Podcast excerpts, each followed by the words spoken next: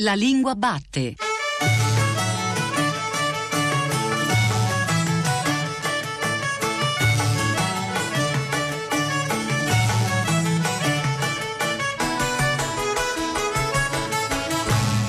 Buongiorno alle ascoltatrici e agli ascoltatori che ci stanno seguendo ora su Radio 3. Io sono Giordano Meacci e questa è La Lingua Batte, la trasmissione che ogni domenica va alla scoperta della lingua italiana. Oggi, 23 giugno, più o meno 245 anni dalla pubblicazione dei Dolori del giovane Werther, abbiamo deciso di consegnare al solstizio d'estate una riflessione su letteratura e personaggi letterari oggi, sulla lettura e sulla scrittura, sulla fatica della forma e su cosa ci emoziona quando quella stessa fatica si trasforma in bellezza. E il vero gioco è un gioco di avverbi tra ancora o sempre, quando invece forse basterebbe il battesimo della congiunzione e.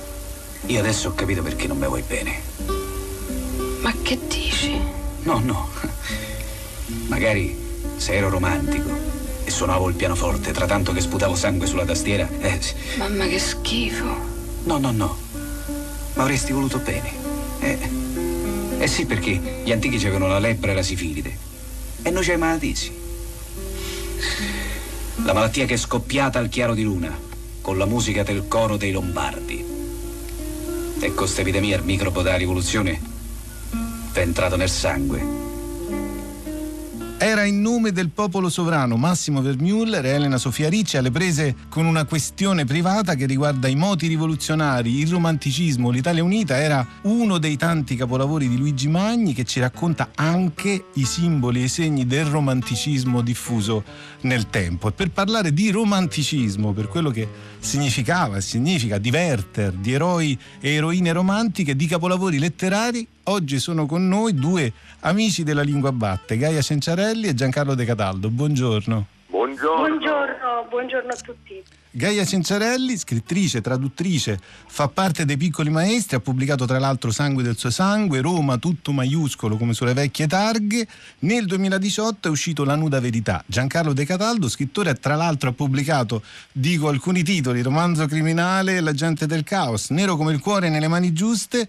Per la terza ha pubblicato Il maestro, il terrorista e il terrone su Mazzini, Orsini e Pisacane. Da poco è uscito per Rizzoli Alba Nera. Ecco, De Cataldo, partiamo da un personaggio realmente esistente, il suo maestro. Leggo. Mazzini bambino e poi adolescente, gracile, nervoso, sofferente, soggetto a crisi di pianto e momenti di esaltazione. Però poi giura fanciullescamente, dopo che la madre lo porta a vedere i profughi di un'ennesima rivolta fallita, di vestire sempre di nero. E qui il cuore. Rivoluzione, passione, spleen adolescenziale procedono di pari passo. Mazzini si innamora di Ugo Foscolo e questo è un po' il ritratto vero dell'eroe risorgimentale De Cataldo. Beh, Foscolo è il faro, diciamo, adesso la voglio banalizzare, la rockstar del tempo. Foscolo, ardente patriota e grande poeta, emigra a Londra e a Londra conquista, seduce la società londinese, soprattutto queste meravigliose e sospirosissime dame inglesi che accompagneranno proprio col mito il fascino del giovane rivoluzionario tutta la carriera, non solo di Foscolo, che poi tanto giovane non era quando andò a Londra, ma anche poi successivamente di Mazzini, dello stesso Felice Orsini, un connubio di idealità, passione, del quale in quel passo che, che lei ha letto manca naturalmente eh, l'aspetto razionale, l'aspetto politico, è tutto uno slancio, ma non si poteva immaginare una rivoluzione ideale come quella di fare l'Italia, non era soltanto l'Italia, erano grandi nazioni che si muovevano per l'indipendenza, per la libertà, eccetera, disgiunta dalle passioni e io aggiungo le passioni giovanili.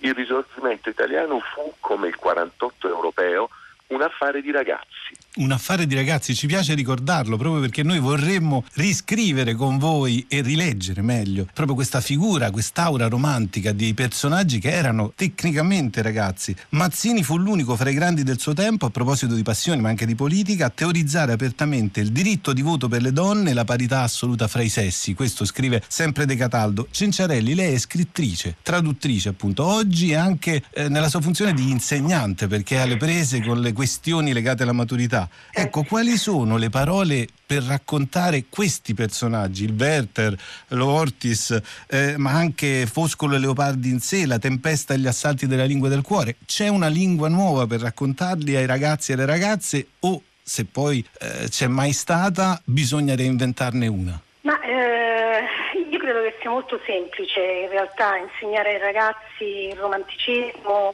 quello che è stato, quello che ha rappresentato a livello politico, quello che ha rappresentato per le classi sociali. Penso che veramente il primo tenebroso eroe romantico come lo chiamano gli inglesi, il Dark Romantic Hero, sia stato l'Aleto di Shakespeare. E non trascurerei, e infatti tra i ragazzi è popolarissimo, almeno tra, tra, i miei studenti, William Blake, che si è battuto per primo per la rivendicazione dei diritti delle donne, era un artista militante. Ecco, il romanticismo tra i ragazzi ha una grossa presa, lo Sturm und Drang ha una grossa presa, c'è una nuova classe sociale che si sta formando, ci sono le persone che hanno studiato, che però non hanno avuto la possibilità di affermarsi e durante il romanticismo eh, finalmente trovano un modo di, di affermarsi, di, di, far sentire eh, la propria voce. In realtà quello che si trascura spesso del Werther è proprio questo, la tematica sociale. Siamo tutti un po' presi da questo sfondo sentimentale ed emotivo e dimentichiamo che in realtà il Werther è l'affermazione di un nuovo eroe sociale. Io non credo che sia necessaria una lingua nuova per gli studenti, io credo che sia necessario parlare agli studenti con passione. Forse anche questo fa parte del nuovo romanticismo. Ecco, parlare agli studenti, ai ragazzi con passioni. De Cataldo, io mi affido sempre come a una sorta di Bedecker nel tempo al suo scritto su Mazzini e c'è in quel racconto una lettera di Mazzini a Elena Sacchi nel giorno del suo ventesimo compleanno. L'onda del mare è salsa e amara, questo è il tono, ma a un certo punto lui scrive la vita è come l'onda, si spoglia dell'amaro che la invade levandosi in alto e dice non disperare della vita, la disperazione è l'ateismo dell'anima, la vita è un dovere. Si parlava di Amleto, si parlava di questa figura romantica di Cataldo, ma qui siamo di fronte a uno spirito luterano paradossalmente pre-novecentesco in Mazzini. Siamo di fronte a un uomo che è passato alla storia come un triste mezzo parroco, del quale si dice che si occupava di doveri, doveri, ma insomma alla fine che cosa ha fatto poi questo Mazzini, triste, che predicava, Petro. Bene, in realtà nel privato era un uomo molto divertente, molto ironico, eh, suonava benissimo la chitarra, cantava con voce profonda. Nelle stanze nelle quali abitava mh, amava essere circondato da uccellini, ovviamente non in gabbia, uccellini liberi che aprire la finestra entravano, andavano e venivano. Come questo poi si sposasse con la sua furia politica di organizzatore di regicidi, di ideatore di compagnie della morte, di vagheggiatore di, di assalti finali. Beh, questo anche è un aspetto, a mio avviso, profondamente romantico. Io voglio ricordare un episodio, una volta in una scuola della periferia romana parlando appunto del maestro terrorista Terrone, parlando di altre storie risorgimentali, mi accorgevo che questi ragazzi che non sapevano assolutamente nulla di questa storia, ma non perché non ne avessero spiegata i professori, ma perché oggettivamente non, non riuscivano ad arrivare a quel pezzo di programma per le note difficoltà nelle quali si batte la scuola italiana, eccetera, eccetera. E allora una di queste ragazze si alza, una ragazzina col piercing e fa, vabbè professore, ho capito, Mazzini era punk. Per lei Mazzini era punk. E io le ho detto beh parliamone perché? Cioè, sì, perché lui pensava che bisognava distruggere. Dopodiché sempre questa ragazza mi pone il problema. Ma secondo te era punk come i Clash o come i Sex Pistols? Cioè voleva distruggere per distruggere o voleva distruggere per rifondare un nuovo ordine? Ehi ehi ehi Proverò a pensarti mentre mi sorridi, la capacità che hai di rasserenare mi ha insegnato cose che non ho imparato per il gusto di poterle reimparare. Ogni giorno mentre guardo te che vivi e mi meraviglio di come sai stare. Vera dentro un tempo tutto artificiale, nuda tra le maschere di carnevale. Luce dei miei occhi, sangue nelle arterie, selezionatrice delle cose serie. Non c'è niente al mondo che mi deconcentri, non c'è cosa bella dove tu non c'entri. Dicono finiscila con questa storia di essere romantico fino alla noia. Certo hanno ragione gente intelligente, ma di aver ragione non mi frega niente. Voglio avere torto mentre tu mi baci, respirare l'aria delle tue narici, come quella volta che abbiamo scoperto che davanti a noi c'era uno spazio aperto, che insieme si può andare lontanissimo. Guardami negli occhi come fossimo complici di un piano rivoluzionario, un amore straordinario. E non esiste paesaggio più bello della tua schiena, quella strada che porta fino alla bocca tua. Non esiste esperienza più mistica e più terrena di ballare abbracciato con te al chiaro di luna dai Clash ai Sex Pistols a Giovanotti, credo sia una delle più belle ballate degli ultimi anni in cui si parla di chiaro di luna ancora.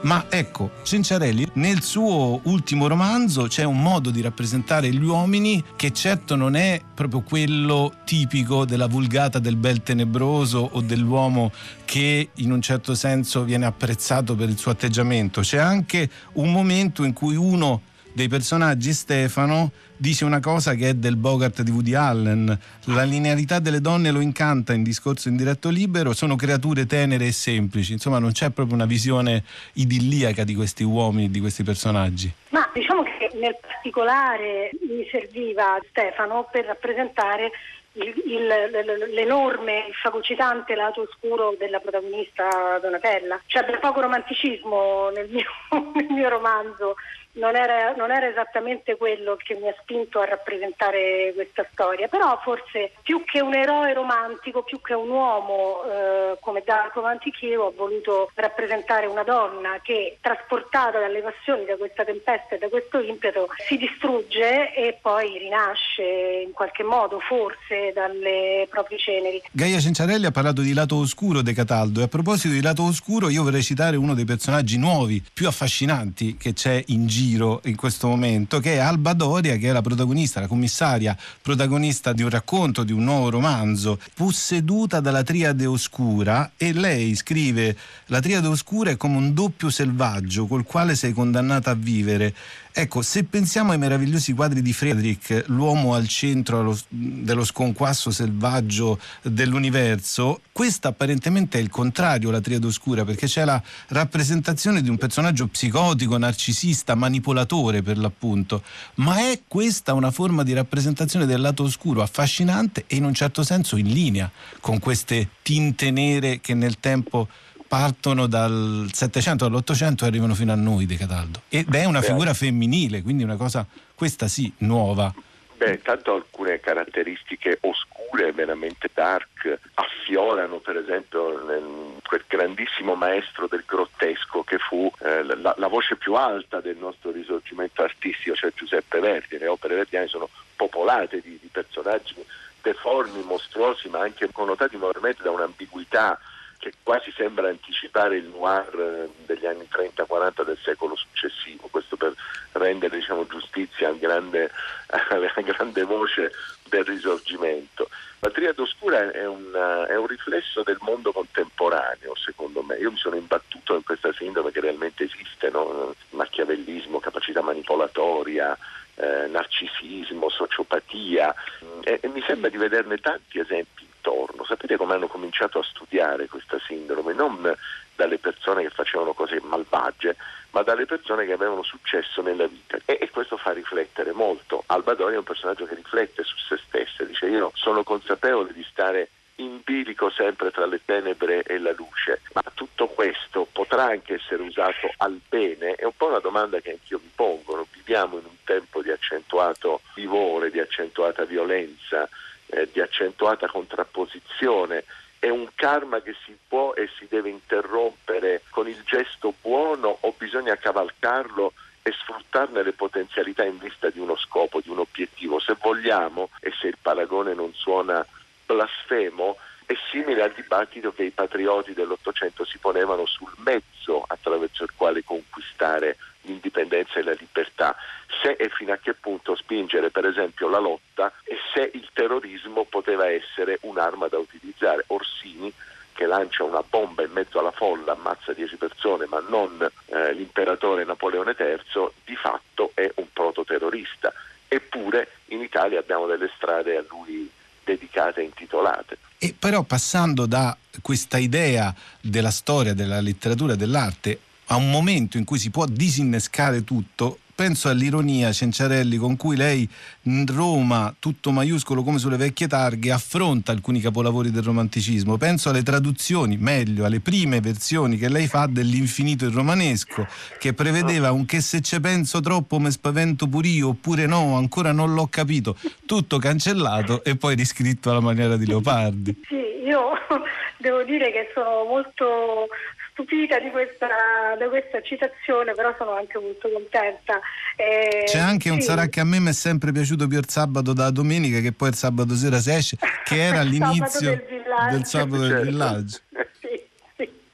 Beh, insomma, diciamo che le ho calate un po' nella vita di tutti i giorni. Alcuni hanno gridato allo scandalo, alla blasfemia, però io penso che invece le persone intelligenti, quelle dotate di ironia, l'avranno apprezzata questa storia delle prime stesure dei grandi classici del passato, ma che poi in realtà è esattamente quello che faccio tutti i giorni a scuola, perché insegnando in una scuola di estrema periferia e Leopardi, vabbè, non tocca a me ovviamente, io non insegno italiano, però per esempio Leopardi come figura quasi a sé, a sé stante, un mento titanico, è amatissimo dai ragazzi. I ragazzi nascono romantici, sono romantici perché sono pieni di passione, perché nella loro contestazione sono romantici, perché sono autodistruttivi, qui torniamo al Werther, perché sono sentimentali, perché sono belli, eh, tutto quello che arriva al loro livello, loro lo fanno proprio, poi magari se lo ricordano anche. De Cataldo, io chiuderei con un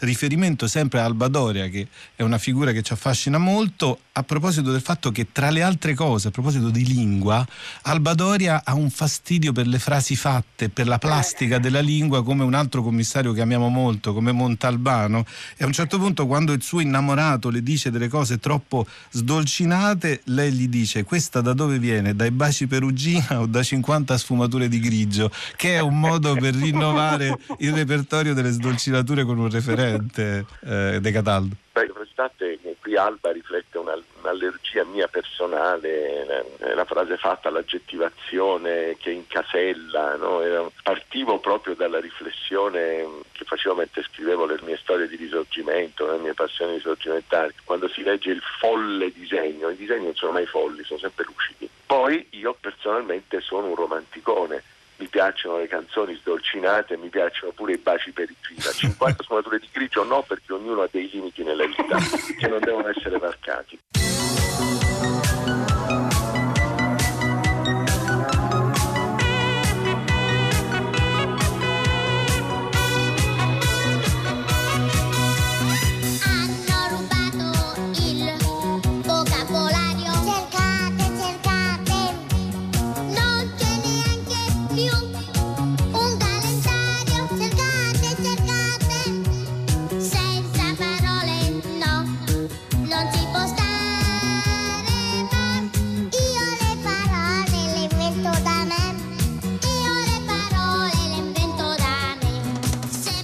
Una trasmissione come La lingua batte non può mancare un dubbio sulla parola lemma. Ce lo fa notare la nostra ascoltatrice Edgarda e risponde a Edgarda e a tutti noi Valeria della Valle nella nostra Accademia d'Arte Grammatica.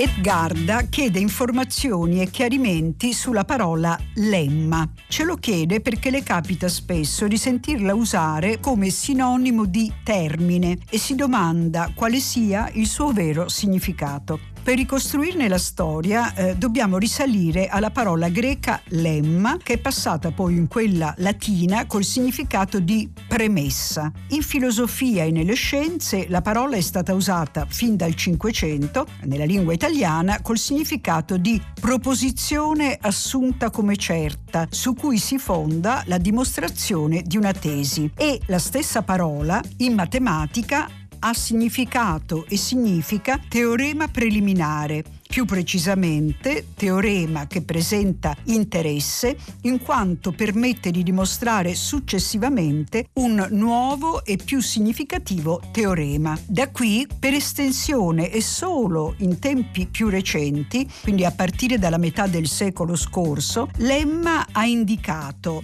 cito, ciascuno dei vocaboli registrati in un dizionario o in una enciclopedia, stampati in genere in caratteri più evidenti, in grassetto e posti all'inizio della voce stessa.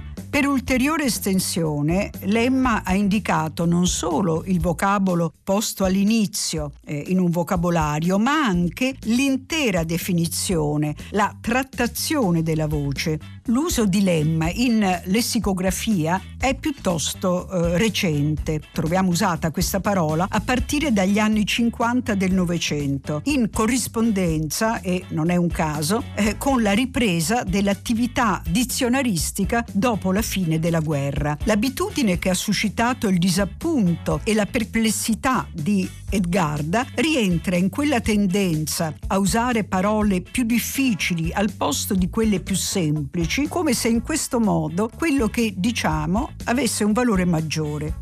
Insomma, usiamo lemma quando ci riferiamo alla filosofia, alla matematica, alle voci dei dizionari e delle enciclopedie, senza sostituire lemma a termine sostituzione del tutto inutile e impropria.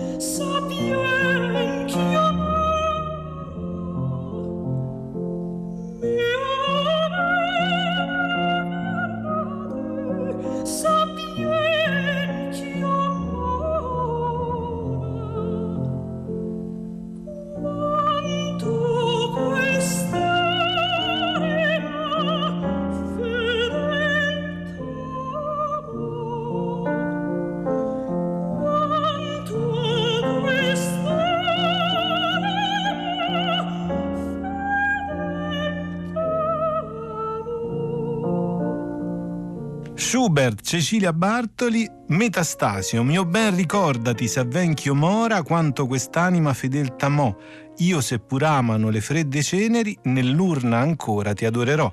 Questi piccoli versi, scrive Emanuele Trevi in Sogni e Favole, queste parole che brillano e scoppiano come bolle di sapone sono la lingua adamitica del cuore. E per parlare di letteratura e di finzione, e soprattutto di che tipo di letteratura parliamo, di quali creatori o creazioni letterarie, oggi è qui con noi a Vizio di Forma Emanuele Trevi. Buongiorno Trevi. Buongiorno a voi.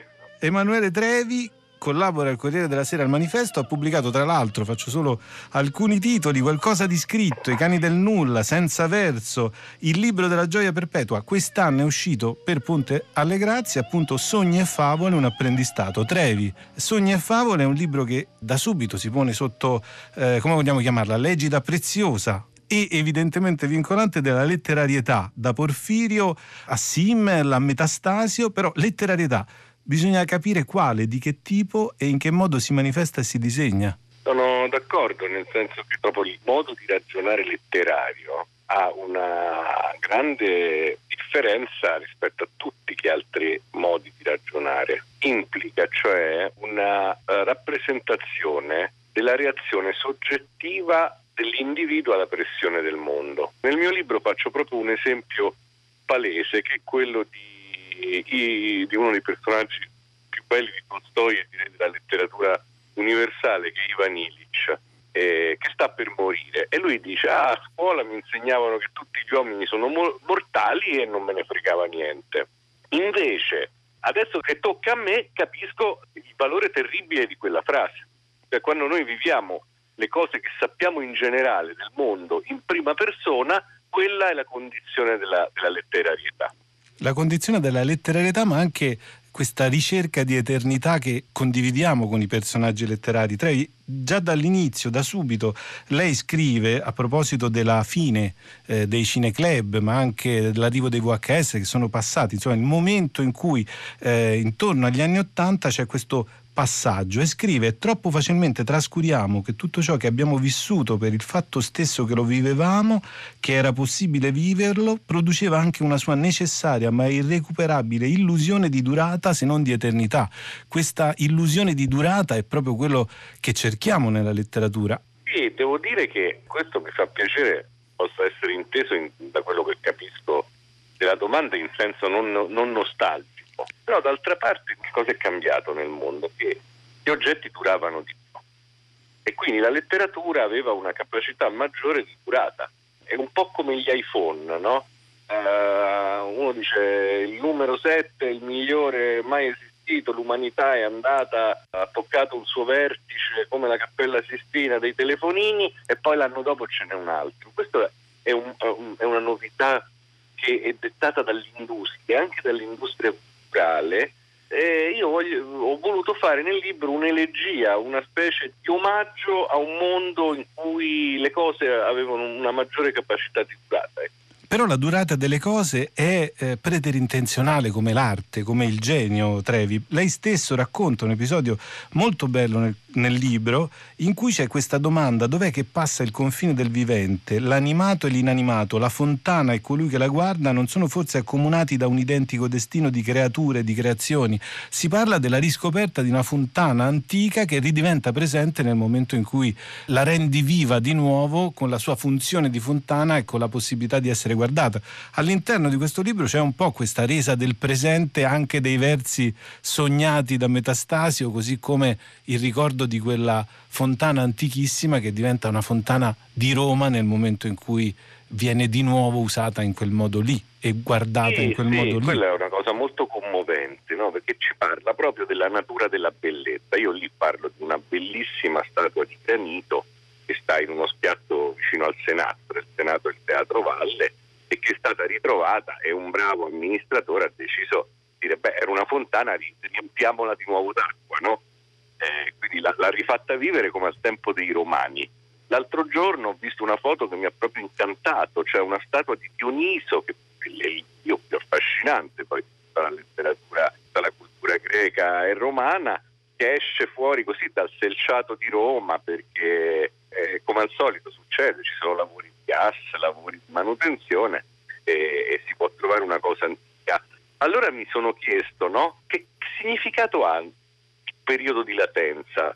Perché in realtà è come un libro, se io ho un libro che può essere anche un capolavoro e non lo apro, per me non esiste, perché leggere è un'esperienza, non è materialmente legato all'esistenza del libro. Sono io che devo leggerlo e immaginarmelo, no? Qui quindi in realtà quell'idea eternarsi attraverso la letteratura va accompagnata con un'ombra, con una contraddizione. Dice guarda che le cose belle possono finire sottoterra per migliaia di anni, le, le parole più belle possono essere dimenticate. Pensiamo all'esempio proprio canonico, quello di Moby Dick di Melville, no? Certo. Quello che invece è l'esperienza di Metastasio è interessante perché è quello che ha un successo immediato. Sì, infatti Metastasio è uno dei protagonisti assoluti e io mi sono segnato eh, un momento in cui l'io narrante, il protagonista, lei stesso, questo è divertente poi da, da capire, eh, va di fronte alla targa di nascita del metastasio, tutti gli esseri umani, lei scrive, lo vogliono o no, ci pensino sopra o no, sono dei trapassanti, dei metastasi. Noi non facciamo che trapassare, possiamo illuderci di essere qui per qualcosa d'altro, uno scopo, un colpo di fortuna, un ideale, ma di fatto non c'è un singolo secondo in cui non trapassiamo. La bellezza è anche questo, cioè c'è il successo di metastasio, ma è un successo che pur pur fondamentale per lui e per le patrie lettere nel tempo, è comunque una sorta di apologia del trionfo del tempo, della morte. Sì, devo dire che mentre la logica considera l'immortalità e la caducità come due contrari, l'artista è colui che lavora con tutte e due. La materia di lavoro dell'artista è sia la possibilità di eternare un frammento della vita che la consapevolezza che tutto passa. Dice com'è possibile? E queste due idee così contraddittorie trovano un accordo in un cervello, eh, ma quello è il cervello dell'artista. Che si avverino i loro desideri, che possano crederci e che possano ridere delle loro passioni. Infatti ciò che chiamiamo passione in realtà non è energia spirituale, ma solo attrito tra l'animo e il mondo esterno. E soprattutto che possano credere in se stessi e che diventino indifesi come bambini, perché la debolezza è potenza e la forza è niente. Quando l'uomo nasce è debole e duttile, quando muore è forte e rigido, così come l'albero. Mentre cresce è tenero e flessibile e quando è duro e secco muore. Rigidità e forza sono compagni della morte. Debolezza e flessibilità esprimono la freschezza dell'esistenza. Ciò che si è irrigidito non vincerà. Trevi in questo libro, in questo romanzo, in eh, Sogni e favole, un apprendistato, si parla molto di Tarkovsky e di Stalker, si parla di questa camera dei desideri che è la zona della zona più difficile da gestire, cioè il punto in cui non abbiamo di fronte a noi le nostre paure come l'albero di guerre stellari per Luke Skywalker, ma ci troviamo di fronte ai nostri desideri e bisogna fare ancora più attenzione. E beh, perché il senso del film di Tarkovsky, che è, un, è ricavato da un romanzo di fantascienza molto meno ambizioso, no? È proprio quello di dire in questa zona probabilmente visitata dagli extraterrestri o da presenze misteriose, esiste un luogo dove si possono realizzare i propri desideri ed è un luogo dove apparentemente uno ci va di corsa. Ma noi, una volta imboccata, cioè ci troviamo di fronte alla porta della stanza dove si realizzano i propri desideri siamo così sicuri di entrarci? È perché non sappiamo quello che desideriamo veramente, noi non ci conosciamo. L'esempio che fai tu è diverso perché quello è uno schema narrativo meraviglioso perché io amo guerre stellari, ma più semplice, che dice devi avere paura del male, però c'è un appunto che ho preso sul ritratto di Garboli che lei fa all'interno del libro e se c'è una possibilità di durata di ciò che siamo stati, una prosecuzione anch'essa effimera, si intende, del nostro destino oltre il limite naturale della morte, ebbene noi sopravviviamo in tutto quello che non siamo riusciti a fare, nel tempo che non ci è bastato, nei rimpianti, nelle imprese interrotte. Questa eternità degli esseri umani in ciò che eh, c'è di inconcluso, nel, nell'uomo senza qualità che è in noi e che non finirà mai perché non siamo in grado di finirlo, è un'immagine suggestiva, tenendo conto che poi sì, racconta certo, Garboli. No, ma adesso non lo dico veramente, cioè non lo dico perché l'ho scritta io assentivo che è un'immagine suggestiva nel senso che in fondo se uno ci pensa, no? eh, noi abbiamo studiato a scuola no? la poesia di Orazio che diceva il famoso exegi monumentum aere perennios, no? mi sono costruito un monumento più durato del bronzo con quello che ho fatto. E beh, è troppo ingenuo, secondo me noi sopravviviamo in quello che non siamo riusciti a fare, perché in questa maniera trasmettiamo la nostra inquietudine e la nostra insoddisfazione a chi viene dopo e li, li trasmettiamo come aria da respirare, spazio dove articolare l'invenzione della vita. Che ci importa di aver scritto dieci libri o tramandarci così? Il libro, il mio libro racconta di questo grande critico, di questo grande intellettuale che era Cesare Garboli, che un pomeriggio mi disse senti un po', io sto male, sto morendo, non era poi nemmeno una condizione gravissima momento, sarebbe morto dopo quattro anni, ma volevo scrivere un libro su metastasio, non ce la farò, te lo racconto. E allora è chiaro che io non lo posso avere fatto come Cesare Garbari, che era un grande intellettualone, mm, diciamo che uno studioso di prima eh, scelta, no? perché io sono più approssimativo, più però ecco, quella è la cosa bella, cioè mi ha eh, lasciato in eredità una cosa che non era riuscita a fare. Eh, quella è la vita, è una cosa che poi a un certo punto io, questo non un vigliacco, gli avevo promesso lo farò, lo farò pensando di non farlo, tanto se era morto non mi poteva venire a, a cercare, invece poi l'ho fatto perché poi quelle sono delle cose che, che portano un, un, elemento di continuità nella memoria. Ecco, e soprattutto è una finzione nella finzione, si gioca molto con questa idea di finzione artistica. Sì. Io chiuderei proprio con dei versi molto famosi che sono quelli di Pessoa, il poeta il fingitore assoluto, colui che finge in maniera così completa, lei scrive che arriva a fingere che è dolore il dolore che davvero sente, ma c'è un terzo elemento che è quello del dolore letto, cioè il dolore vero così come viene avvertito, il dolore così come viene raccontato, che diventa per l'artista un ulteriore dolore, e poi c'è il dolore letto che è di tutti noi lettori. Eh certo, che, perché va che ci trasformato.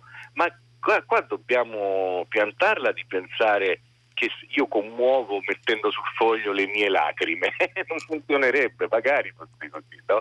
Eh, no, eh, in realtà io sono autentico attraverso un'elaborazione, cioè la mia autenticità deve essere comunque costruita perché abbia un effetto, perché la lettura è un apparato rigoroso, eh, appunto voi che vi occupate di queste cose, di lingua, eh, eh, lo sapete bene, cioè l'immaginazione ti fa, ci, ci suscita nella testa del lettore nel momento in cui ho trovato la parola giusta, la maniera di esprimere, il ritmo delle frasi.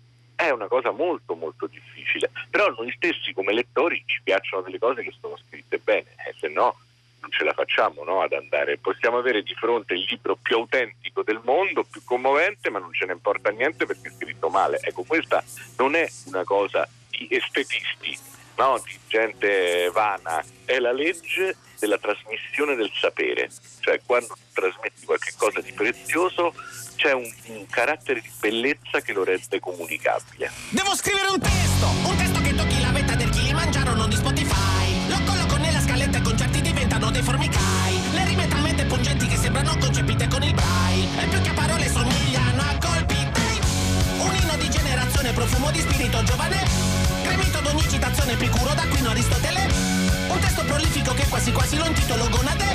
E strofe che mandano a casa anche un nomade. Su mucche rumore, non più recensore.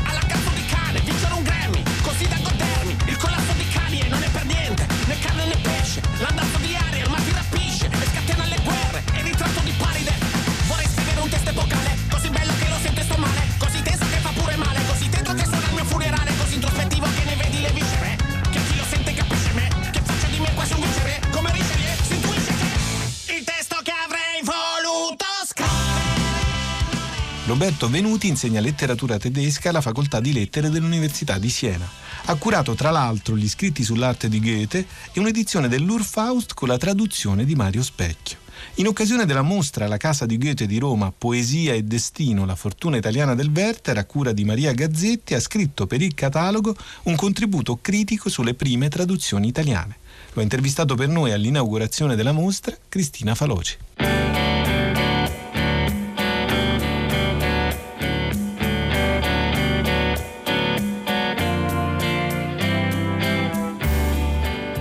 Roberto Venuti, germanista, studioso di Goethe, in particolare del viaggio in Italia, tra le altre cose, ha dato un contributo importante a questa mostra. Nel catalogo compare appunto un suo intervento molto eh, approfondito sulle traduzioni, sulle prime traduzioni del Werther e anche sulla loro vicenda eh, travagliata. Il suo saggio inizia con la rievocazione del commento di Thomas Mann riguardo all'esplosione, all'effetto esplosivo che ebbe questo eh, libro in Germania e poi in tutta Europa, però io vorrei ehm, riprendere un altro concetto che è quello dell'anonimato, che sembra comunque anch'esso nel destino di questo libro. Perché? Allora, il, il Werther è stato appunto un'esplosione nel panorama della letteratura europea, nel senso che fu appunto un, immediatamente un grande successo, che trovò appunto anche traduzioni, ehm, dopo appena due anni, già due tre anni era già tradotto in francese, l'anno successivo in inglese e poi nel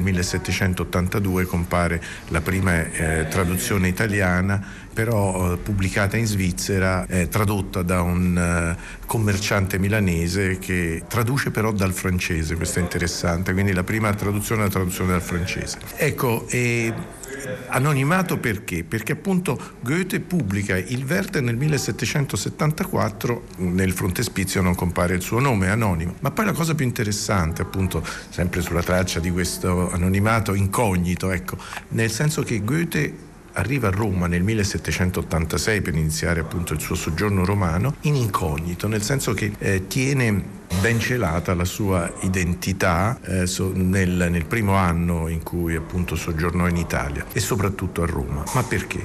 Perché appunto tra le cause di questo incognito c'è anche appunto il timore della, così, delle autorità vaticane, delle autorità dello Stato della Chiesa, perché il Werther aveva avuto un grande successo, ma era stato anche un romanzo scandaloso in tutti, in tutti i sensi, perché? Perché appunto parla di un ménage à trois, eh, il triangolo, una, una, sorta di triangolo tra Lotte, la donna amata da Werther, ma eh, legittimamente fidanzata con Albrecht, l'altro personaggio personaggio del romanzo. E poi ancora scandaloso perché, e qui veramente era un nodo, un nervo eh, fondamentale, parlava del suicidio, del suicidio, della, eh, della legittimazione del suicidio per passione amorosa, nel senso che la passione amorosa poteva condurre al suicidio e Werther la giustifica in una, in una lettera, in una lunga lettera, c'è questo passo, che poi non a caso sarà vittima della censura. La seconda, infatti, la seconda traduzione italiana anch'essa portata a termine nel 1782 ma pubblicata a Venezia nel 1788, eh, non, non, reca infatti tutta la parte centrale dedicata a questo tema del suicidio.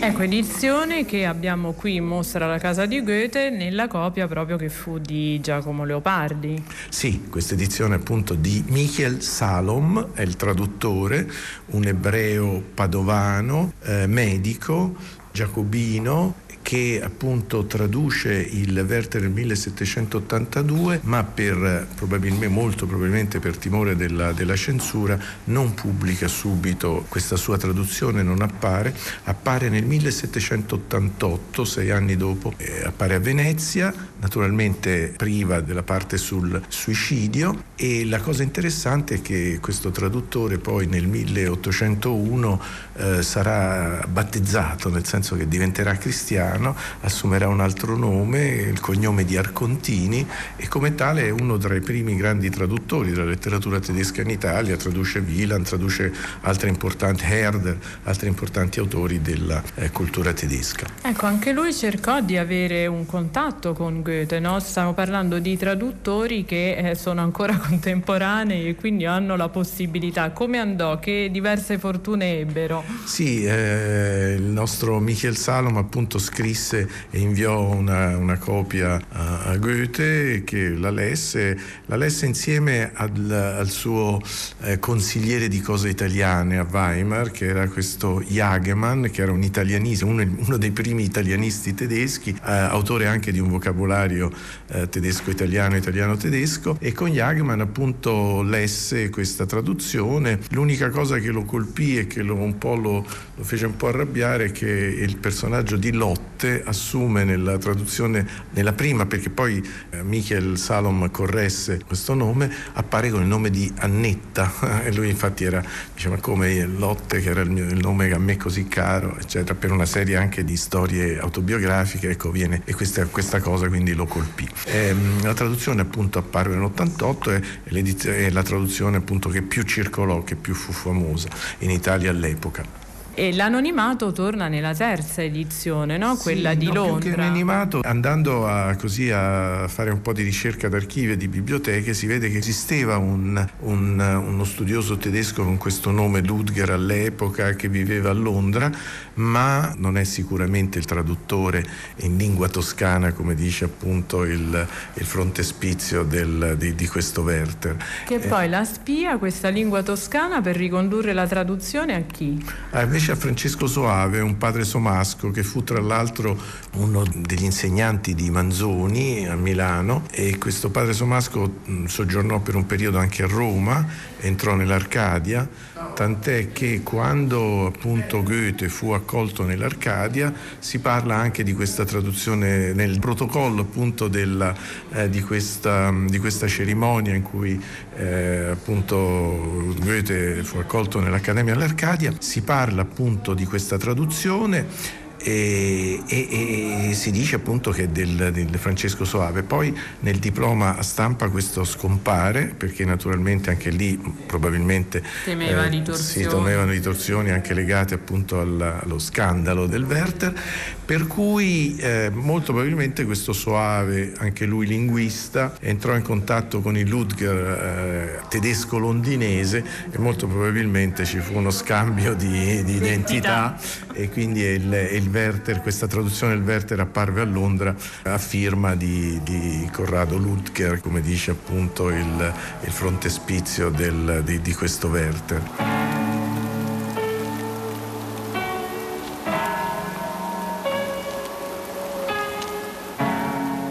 È deciso, Lotte. Voglio morire. E te lo scrivo senza esaltazioni romantiche, sereno, la mattina del giorno in cui ti vedrò per l'ultima volta. Quando tu leggerai questa, mia cara, la gelida tomba coprirà già la spoglia irrigidita dell'essere senza pace, dell'infelice che negli ultimi istanti della sua vita non sa trovare maggiore dolcezza che trattenersi con te. Ho passato una notte orribile, una notte benigna. È stata questa notte che ha determinato, consolidato la mia decisione. Voglio morire. Quando ieri mi sono strappato da te, in un terribile turbamento dei sensi, quando tutto ciò che mi avviene si fece palese nel mio cuore e mi apparve in un gelo pauroso la visione della mia vita disperata, sconsolata accanto a te, a stento potei raggiungere la mia stanza. Mi gettai fuori di me sulle ginocchia e... Oh Dio! tu mi concedesti l'ultimo conforto delle lacrime più amare. Mille progetti, mille intenzioni turbinavano nella mia anima e finalmente, eccolo, preciso, completo, l'ultimo, il solo pensiero. Voglio morire.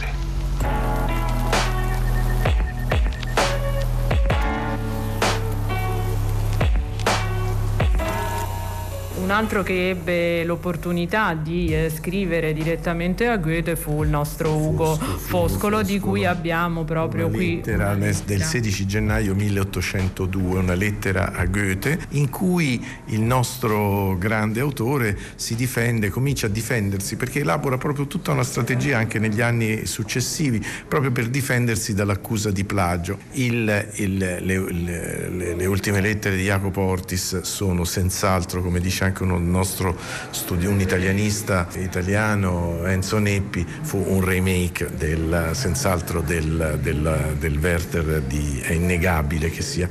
E anche la fortuna del Werther in Italia è molto legata appunto anche all'Ortis. L'Ortis in un certo qual modo fa un po' anche da volano alla, alla fortuna italiana del, del Werther. E appunto Foscolo si difende da questa accusa di plagio. Cosa possiamo dire? Possiamo dire che appunto che sì, eh, ci sono sono delle, dei, dei, contatti a livello di registro stilistico, dei contatti a livello di, di trama, di personaggi, un po' di, eh, di, molte, di molte cose, ma naturalmente cambia il contesto. Il, il Werther è scritto appunto negli anni 70 in Germania, l'opera di Foscolo è, è posteriore e appunto scritta in un'epoca in cui politicamente il clima era molto molto diverso. No? Siamo alla, così, alla vigilia del, del risorgimento, quindi i temi sono temi nel, nel, nel, Foscolo, sono temi che acquistano una valenza politica, soprattutto politica. La cosa interessante è che sia Foscolo sia Leopardi ammettono di aver trovato in Werther, nelle parole di Goethe, qualcosa che avevano dentro di sé ma che ancora non erano riusciti a esprimere. Quindi ehm, è importante anche sottolineare il ruolo eh, proprio di eh, detonatore, insomma insomma, di questo Infatti, testo, sia nella prosa che nella poesia. Lirica. C'è un, un, italianista, un importante italianista scomparso, Pino Fasano, che proprio ha elaborato proprio questa, questa, questa ipotesi, ma più che un'ipotesi, poi è una realtà, che è appunto la lirica italiana della, della prima realtà del, dell'Ottocento e poi anche eh, posteriore risenta molto del, anche del, del verterismo, no? di questa atmosfera appunto verteriana che ritroviamo in Monti, ritroviamo in in Leopardi, li troviamo in Fuscolo e poi appunto nella poesia posteriore. A proposito della traduzione italiana, della traduzione nella cultura italiana, non ci sorprende il fatto che gli adattamenti anche teatrali furono eh, un po' in salsa farsesca. Insomma, lei ha ricordato un testo eh, napoletano molto divertente in cui addirittura, e non sembri una cosa appunto irriverente, il Werther diventa Pulcinella. Sì, l, um, circolava in Italia questa commedia di Sografi, appunto ispirata al, al Werther Werther e a Napoli però la commedia di, di Sografi eh, che viene rappresentata diventa anche una farsa al San Carlino, un teatro appunto comico napoletano, in cui appunto eh, la, la, citazione è di Benedetto Croce nei teatri napoletani, che legge appunto un, uh, un autore tedesco della fine del Settecento, che un viaggiatore tedesco che nel suo diario appunto ricorda questa esperienza al San Carlino a Napoli. Eh, dice scrive il, questo Carl Josef Stegmann, che è appunto il, il, viaggiatore nei suoi frammenti sull'Italia, quando per la prima volta vidi a Napoli Pulcinella si parodiava lo spettacolo Werther, che allora veniva rappresentato in uno dei grandi teatri con uno sfoggio di rozzezza ed energia che nel racconto avrebbero perso tutto il loro valore. Nel finale e qui è il, è il, divertente, nel finale Pulcinella, dopo aver tentato veleno, pugnale e pistola e averli poi messi da parte, decide per punire la sua amata anche nella morte di impiccarsi davanti al suo letto. Tutto era apparecchiato, stava per impiccarsi, quando in un tratto cambiava idea, accappava il suo rivale e lo impiccava e per fare più strepitosa la vendetta si infilava nel letto di Lotte. Ecco, questo è, la, è la, lo stravolgimento della, della farsesco appunto della, della, della, storia appunto di Werther e Lotte che nel, nella, nel, nel romanzo gotiano ha tutta un'altra valenza. E ne dimostra ancora di più la grandezza e versatilità insomma. Sì. E poi un'ultima, un'ultima, un'ultima annotazione, è interessante appunto vedere poi come il Werther riacquisti la valenza rivoluzionaria che aveva avuto eh, come testo, uno dei testi più importanti importanti lo Sturm und Drang, proprio tra i patriotti napoletani, Poerio eh, racconta appunto nel, eh, di aver avuto il, il Werther eh, sul suo comodino e essere che il Werther rappresentava per lui una lettura appunto quasi quotidiana perché? Perché appunto aveva questa valenza, ai suoi occhi aveva questa valenza rivoluzionaria di rottura che era anche una valenza politica.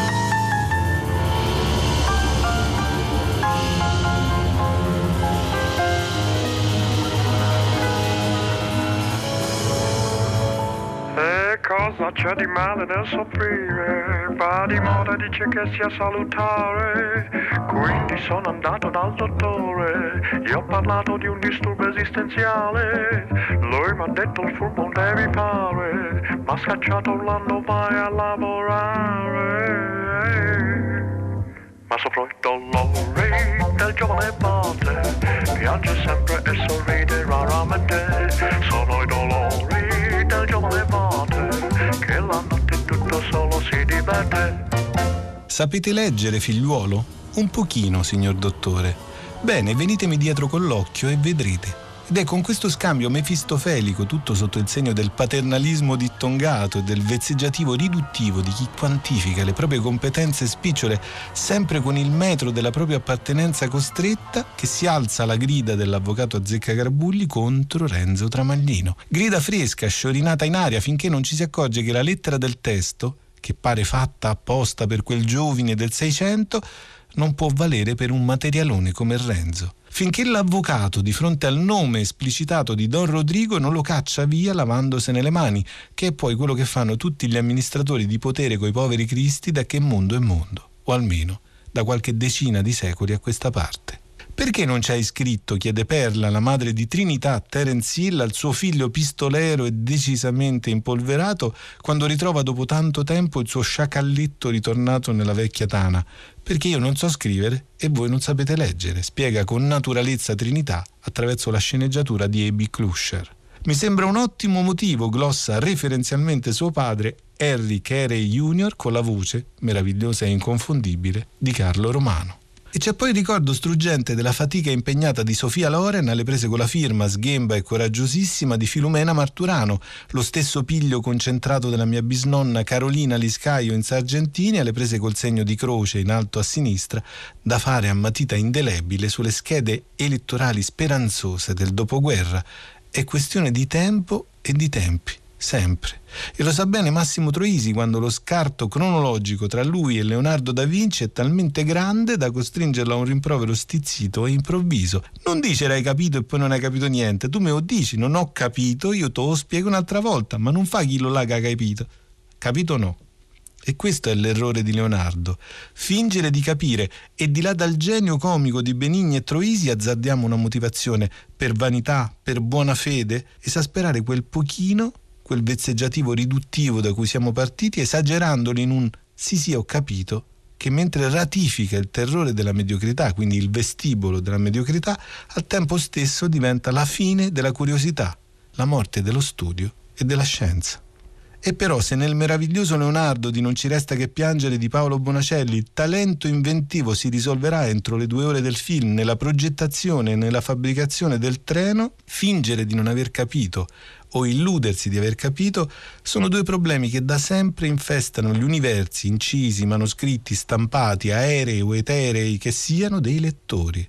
Spesso la notizia dell'errore e la consapevolezza della fatica della forma arriva dai maestri che ci si sceglie, dalla fortuna che si ha o non si ha di incontrarli, dallo sforzo radioso che si fa o non si fa per trovarli, davvero inventarli in senso etimologico. Nomi che vanno fatti come firme autografe sul libro passeggero del tempo, ma che testimoniano di una grammatica consapevole condivisa negli anni lontani della mia adolescenza. E se ci penso mi vengono in mente tutti i nomi che vanno fatti come firme autografe sul libro passeggero del mio tempo. Maria Rosaria Marfella, Carlo Cecchini, Roberto Quercioli, tutti nomi che testimoniano di una grammatica consapevole condivisa negli anni lontani della mia adolescenza, che la scuola pubblica, ad esempio, avesse in sé il privilegio e il dovere di insegnare e insegnare bene. In questo raggiungendo, di là dai casi particolari di ortografia che non minano certo le inarcature della sintassi, questo indipendentemente dal numero dei refusi, un'autorevolezza che potesse essere esempio e soluzione di fronte ai molti dubbi interpretativi che ci regala ogni presente che viviamo. Ecco, c'è però che anni e anni di manipolazione e di riscrittura operate con la velocità forsennata dei nuovi media, che una risorsa sono, non dovrebbero essere, sono, ma come tutte le risorse, dagli antibiotici al miglior cioccolato di pasticceria, abusarne significa distruggerle, anni di riscrittura casuale, di interpretazione del testo prima della sua ricezione letterale condivisa, per malafede o stupidità o tutte e due le cose insieme, un legame ferale che assume di solito i colori biliosi delle frustrazioni, hanno condizionato la sintassi tra i lettori di una stessa lingua.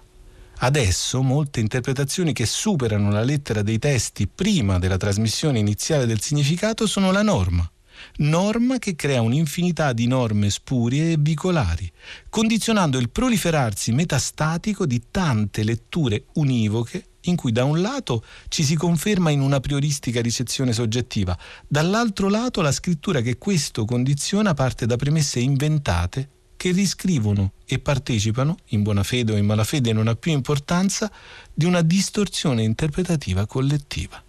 Più che univoco e distorto, quindi un tipo di lettura nuovo, pluriunivocale.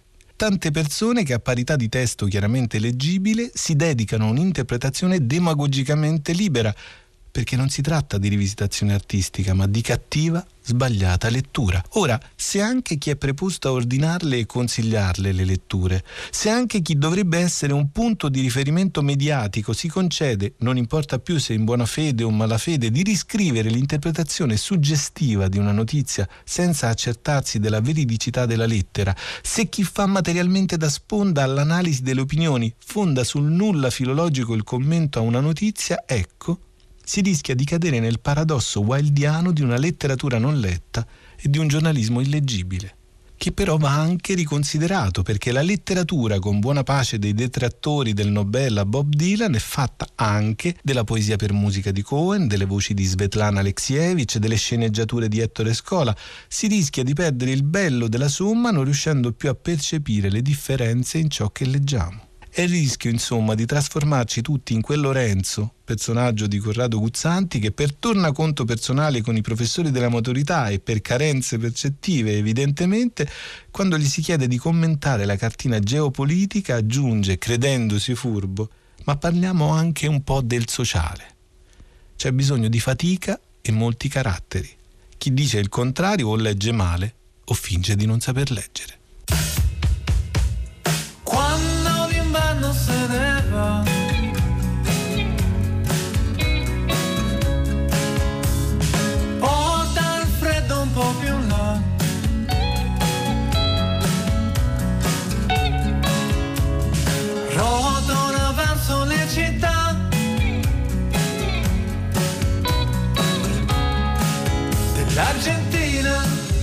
Della Bolivia